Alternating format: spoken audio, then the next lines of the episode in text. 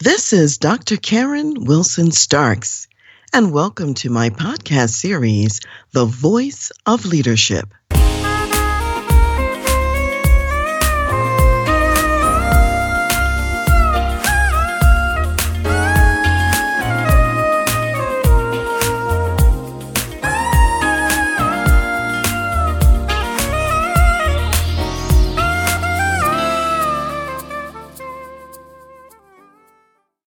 Today, I'd like to make a few observations concerning the people in Ukraine.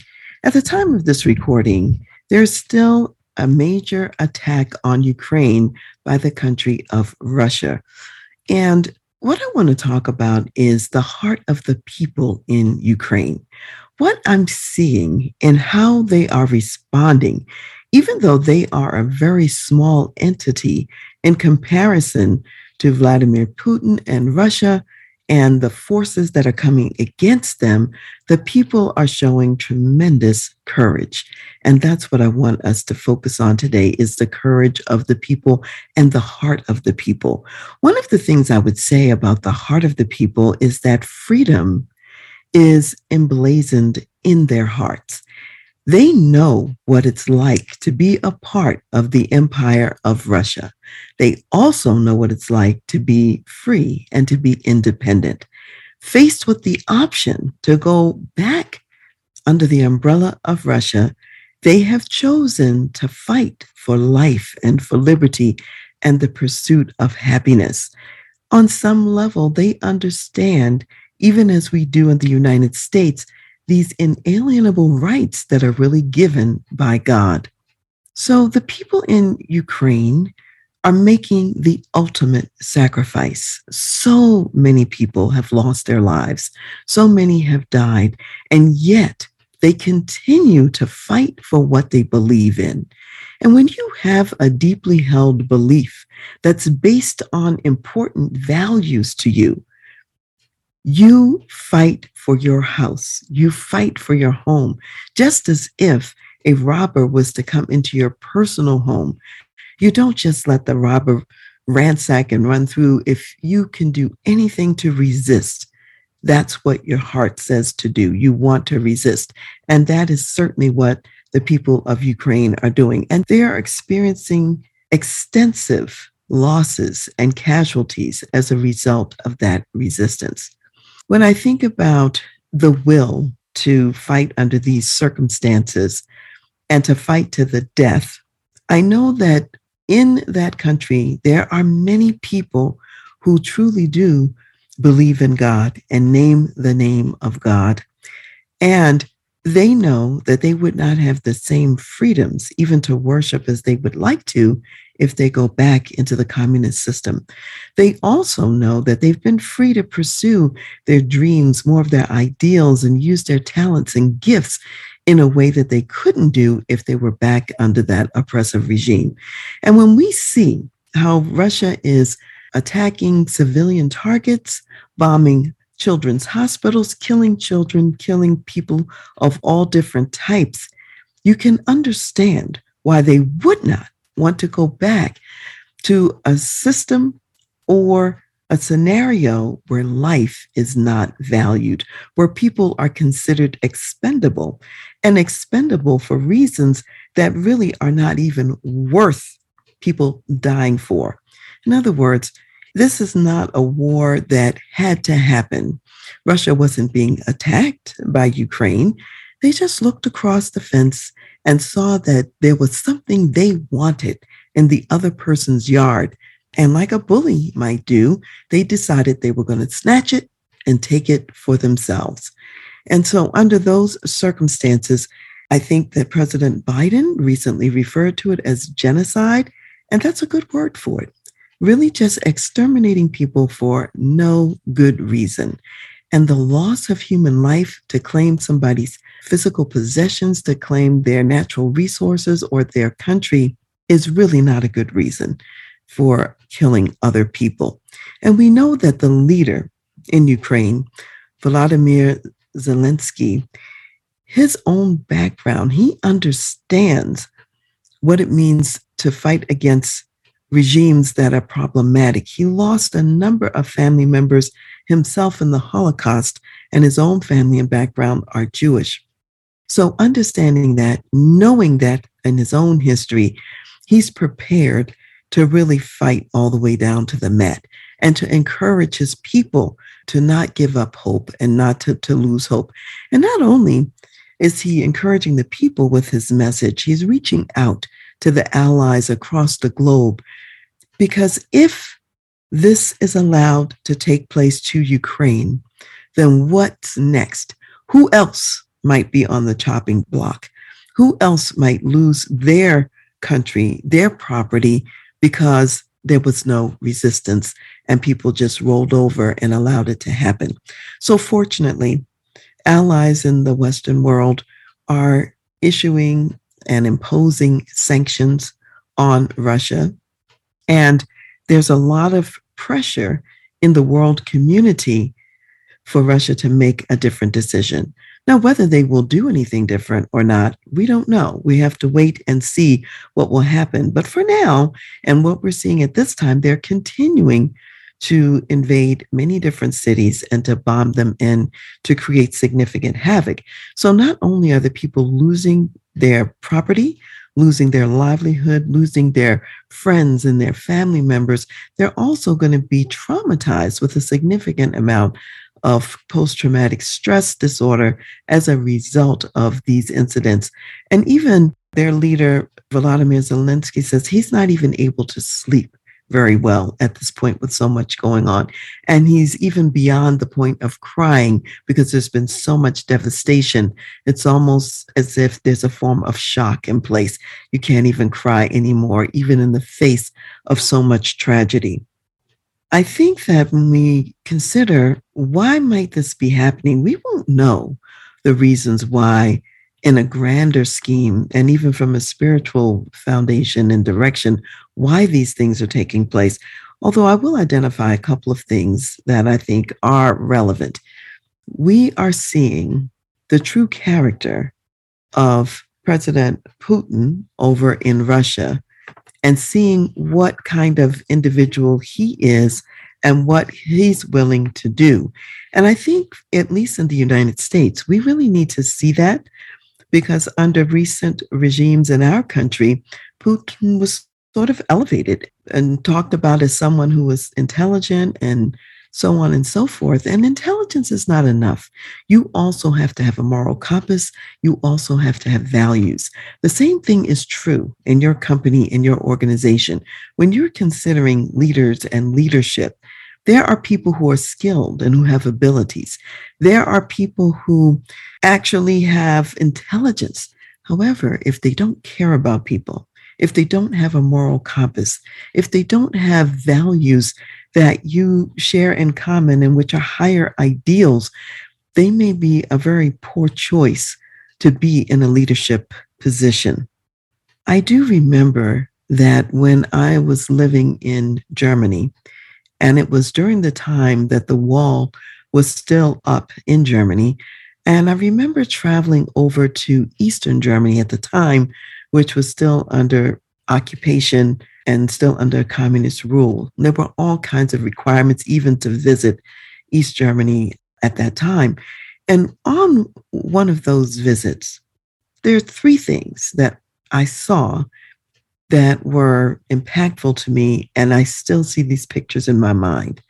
The buildings that had been bombed out during World War II were still in the bombed out condition in East Germany. The country had not been rebuilt in the way that West Germany had been rebuilt. So you had this constant reminder of the devastation and the rubble and the crumbled buildings all around. And this was in the 80s when I was there. So I remember that. I also remember that the people I saw, the people who were in East Germany, in the different shops walking down the street, there was a look, a certain sullenness on their faces. There was not a sense of joy or happiness. They looked oppressed. They looked depressed, as a matter of fact.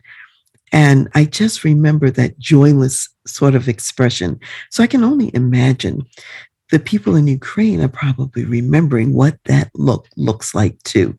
They probably know what that's all about. And the third thing that I remember seeing when I was there, there was a museum. It was a Russian museum that my husband and I went to. And in there, they had all of these documents and lots of paperwork talking about the Russian beliefs and Russian philosophy. And they said there will be seasons in our history when you will see us appear to be conciliatory with other nations and to be cooperative. Please understand that this is just a temporary move that we make because we need to feed our people or we might need something. As soon as we have opportunity, we will return to what we really believe in and we will continue to uphold the communist ideals. We will never stand for what the other countries, such as the United States, believe in and what they're standing for. This is their own documents. This is them speaking about themselves. And it was so chilling that I will always remember that for the rest of my life because it says no matter what you see, don't believe the surface of what you see. Believe that this is who we are. It's almost like the ancient fable that says if somebody is a scorpion, then they're going to act like a scorpion. Even if they tell you, oh, you know, give me a ride across the river and I won't hurt you. And we know in that Aesop's fable, the scorpion actually does kill his benefactor who took him across the, the river in the water because his nature was to be a scorpion. And I think that's essentially how Russia described themselves in this museum that I saw in East Germany. So I think that one of the things is the United States, this is an opportunity for a wake up call and to find out and to remember who different people are across the globe and in particular, remembering who Putin is right now.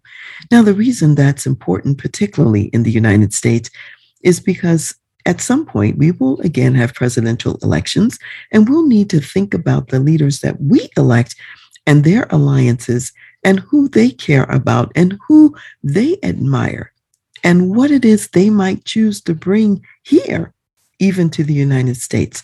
We have to remember there's a reason that the Statue of Liberty is standing in New York to remind us of some of our deepest held ideals and beliefs. And we don't want to sacrifice those under any circumstances. I'm also really encouraged that the rest of the Western world is responding with humanitarian aid, with sanctions, and in Europe in particular, the people of Ukraine have been granted membership in the EU organization. And I was speaking to some colleagues recently who are in other European countries. And they say the refugees from Ukraine are coming into their countries. And because of this EU agreement, they are able to start working the next day and to be able to provide for themselves and their families, even in their refugee status, because of that common bond. And in one case in Ireland, there were a number of refugees who came in. The next day, they were hired by a hotel, and that hotel was looking for workers and really didn't have the resources that they needed. So, this was a win win situation. So, I'm really happy to report and say that there are those situations going on as well. And some people who are able and in a position to do so are returning to Ukraine after they have left maybe put their families in a safe position, and they are returning to help their brothers and sisters there to carry out the fight that needs to happen and needs to take place. And many of those people will also end up sacrificing their lives in this conflict.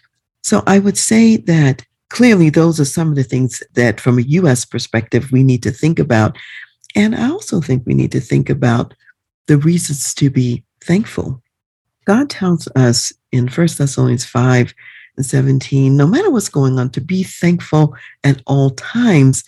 That's God's will for us, even though challenging and difficult things may be going on.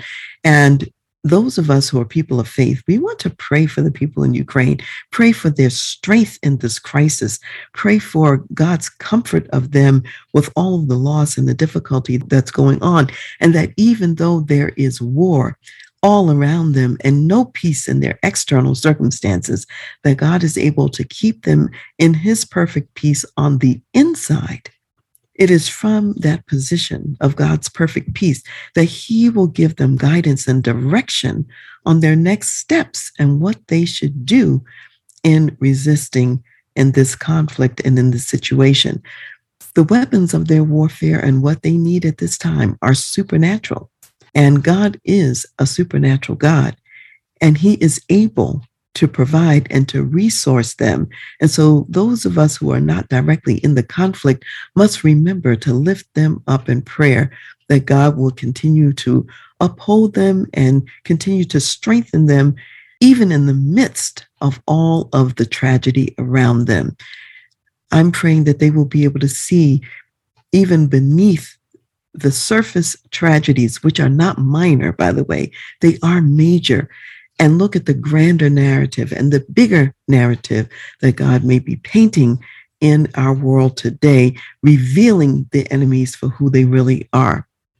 I would also say that it's important for us in the United States to remember not to complain about inconveniences that we experience as a result of this conflict. For example, gas prices are outrageous at the pump. I happen to have a car that's a big, huge gas guzzler. And you know what? The way I look at it, people in Ukraine are dying every day. They're losing their lives. And if my contribution and sacrifice is to pay more at the gas pump, then I'm willing to pay that price to support them. And we can do even more than that. There are many charities and many organizations that are accepting funds and that have people on the ground in Ukraine to provide for the needs of the people send resources through those organizations that already have the relationships and that are able to make a difference there. There's a lot that we can do. And I think we need to ask ourselves, what is that? And in the face of all the loss that the people are experiencing, let us thank God for what we have, share what we have, and choose not to complain under the circumstances. As we're continuing to talk about what's going on in Ukraine, I want to say a few words about their leader, Vladimir Zelensky. As you know, my book is called Lead Yourself First. I think he's being an excellent example of leading himself first. And what I mean by that is he's not just telling his people what to do, he's doing what he's asking them to do. And he's modeling the way and going first. He's showing tremendous courage. And I want to identify several examples. For one thing, he's been willing to speak up and to tell the truth in a very difficult situation. He's not been biting his tongue at all. He has called the evil for what it is, regardless of what the consequences might be by saying the things that he's choosing to say. He has taken the high road to stand on principles and to stand on values and to call those out and to encourage his people with those words of encouragement. He's a leader who's been visible at a tough time. A lot of times, when a country is invaded like this and going through such difficulty, those top leaders find ways to get out of the country and to keep themselves safe while the country is left to fend for themselves. To Zelensky's credit, like the captain of a ship, he is staying with the vessel. Not that he wants to die, I'm sure he doesn't. If he has to, like a good military person, he's willing to lay his life on the line if it requires that. He knows more important is that the people be inspired through this crisis. And especially since the enemy is systematically coming in and removing community leaders and killing those who might inspire the local people. So, from a national position, he stays visible, he stays in the press, and he encourages the people to fight. He reminds them about why they need to resist this force. So, that visibility, the constant communication, he doesn't go dark, and the fact that he's staying with the country, this all shows courage. This all shows leadership. You don't know if you're really a leader until you're really tested under fire. Zelensky is being tested under fire, and he's passing the test by staying with the country, inspiring them with encouraging messages, standing on the high ground, the high road, and calling a spade a spade when necessary. He's not pretending that evil is good. And yet at the same time, he's been willing to come to the negotiating table. And yet he also says there will be a time and a day when that's not even going to be an option. So he's tough. He has some tough positions as well, though he's smaller and I'm sure more of a force to be reckoned with than Russia probably imagined. He's not acting small.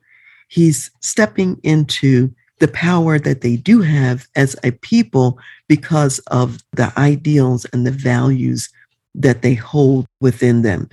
Not only that, not only is he being visible, let's say in the media and with the messages that are broadcast and going out, he is going physically himself to some of these war torn areas and assessing the devastation.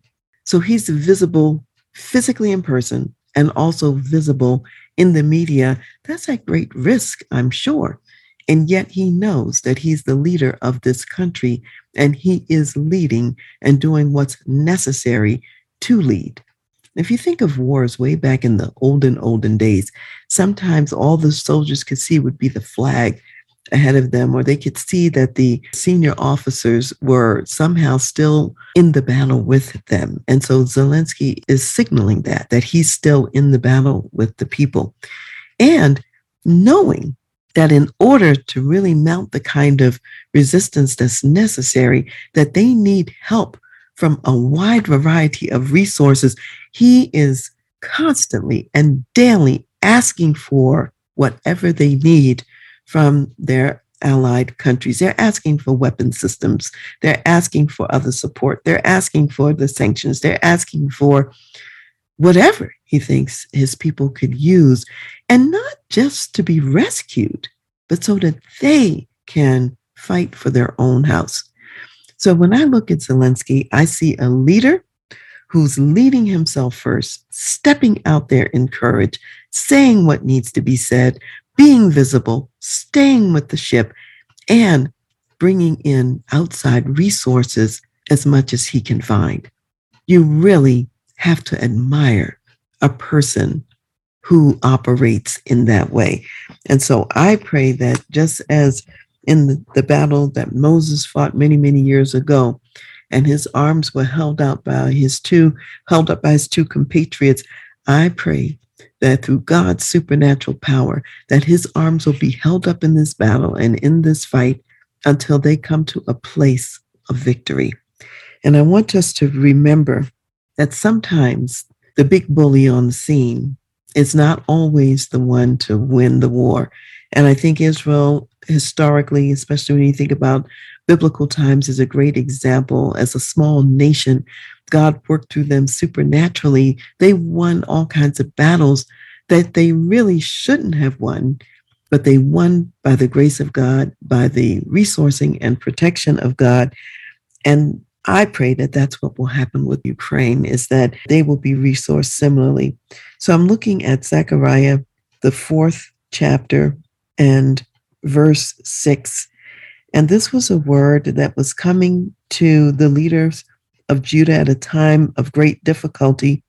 And it says, This is the word of the Lord to Zerubbabel, not by might nor by power, but by my spirit, says the Lord of hosts.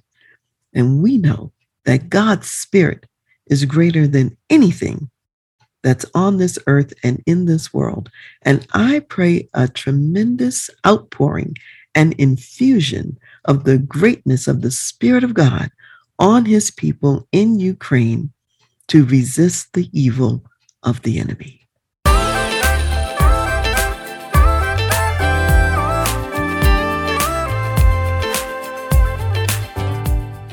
You've been listening to The Voice of Leadership with me, Dr. Karen Wilson Starks. And I want to give a special thanks to jazz saxophonist Ron McMillan for granting us permission to use his gifted music on our show.